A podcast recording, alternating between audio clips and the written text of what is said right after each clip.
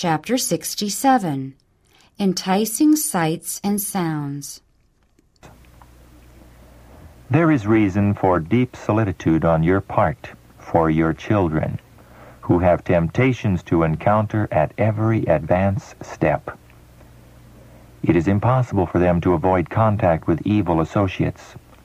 They will see sights, hear sounds, and be subjected to influences which are demoralizing and which, unless they are thoroughly guarded, will imperceptibly but surely corrupt the heart and deform the character. In Christian homes, a bulwark should be built against temptation. Satan is using every means to make crime and degrading vice popular.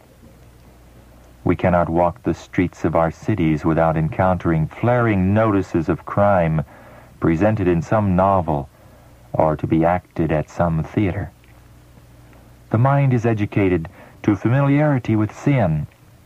The course pursued by the base and vile is kept before the people in the periodicals of the day, and everything that can arouse passion is brought before them in exciting stories.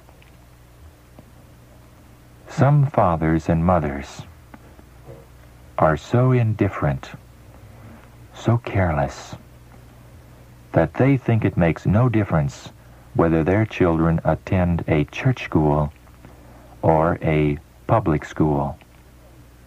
We are in the world, they say, and we cannot get out of it. But parents, we can get a good way out of the world if we choose to do so. We can avoid seeing many of the evils that are multiplying so fast in these last days. We can avoid hearing about much of the wickedness and crime that exist. Many of the popular publications of the day are filled with sensational stories that are educating the youth in wickedness and leading them in the path to perdition. Mere children in years are old in a knowledge of crime. They are incited to evil by the tales they read. In imagination, they act over the deeds portrayed until their ambition is aroused to see what they can do in committing crime and evading punishment. To the active minds of children and youth, the scenes pictured in imaginary revelations of the future are realities. As revolutions are predicted in all manner of proceedings described that break down the barriers of law and self-restraint, many catch the spirit of these representations. They are led to the commission of crimes even worse, if possible, than these sensational writers depict. Through such influences as these, society is becoming demoralized. The seeds of lawlessness are sown broadcast. None need marvel that a harvest of crime is the result. The lure of popular music.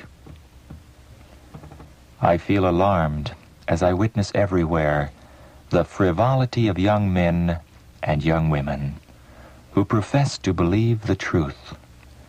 God does not seem to be in their thoughts.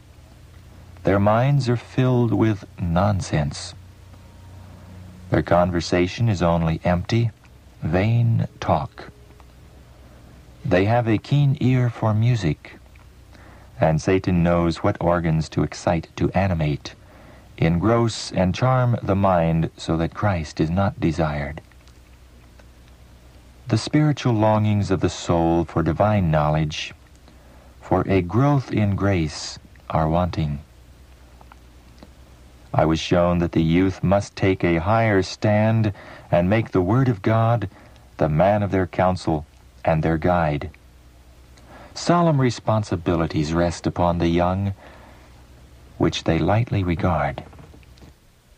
The introduction of music into their homes Instead of inciting to holiness and spirituality, has been the means of diverting their minds from the truth. Frivolous songs and the popular sheet music of the day seem congenial to their taste. The instruments of music have taken time which should have been devoted to prayer. Music, when not abused, is a great blessing. But when put to a wrong use, it is a terrible curse. It excites, but does not impart that strength and courage which the Christian can find only at the throne of grace, while humbly making known his wants and with strong cries and tears, pleading for heavenly strength to be fortified against the powerful temptations of the evil one. Satan is leading the young captive. Oh, what can I say to lead them to break his power of infatuation? He is a skillful charmer, luring them on to perdition. This is an age when corruption is teeming everywhere. The lust of the eye and the corrupt passions are aroused by beholding and by reading. The heart is corrupted through the imagination. The mind takes pleasure in contemplating scenes which awaken the lower and baser passions. These vile images seen through defiled imagination, corrupt the morals and prepare the deluded, infatuated beings to give loose rein to lustful passions. Then follow sins and crimes which drag beings formed in the image of God down to a level with the beasts, sinking them at last in perdition. Parents must exercise unceasing watchfulness that their children be not lost to God. The vows of David recorded in the 101st Psalm should be the vows of all upon whom rest the responsibilities of guarding the influences of the home. The psalmist declares, I will set no wicked thing before mine eyes. I hate the work of them that turn aside. It shall not cleave to me. A froward heart shall depart from me. I will not know a wicked person. Whoso privily slandereth his neighbor, him will I cut off. Him that hath an high look and a proud heart will not I suffer. Mine eyes shall be upon the faithful of the land, that they may dwell with me. He that walketh in a perfect way, he shall serve me. He that worketh deceit shall not dwell within my house. He that telleth lies shall not tarry in my sight. Say firmly, I will not spend precious moments in reading that which will be of no profit to me, and which only unfits me of service to others. I will devote my time and my thoughts to acquiring a fitness for God's service. I will close my eyes to frivolous and sinful things. My ears are the Lord's, and I will not listen to the subtle reasoning of the enemy. My voice shall not in any way be subject to a will that is not under the influence of the Spirit of God.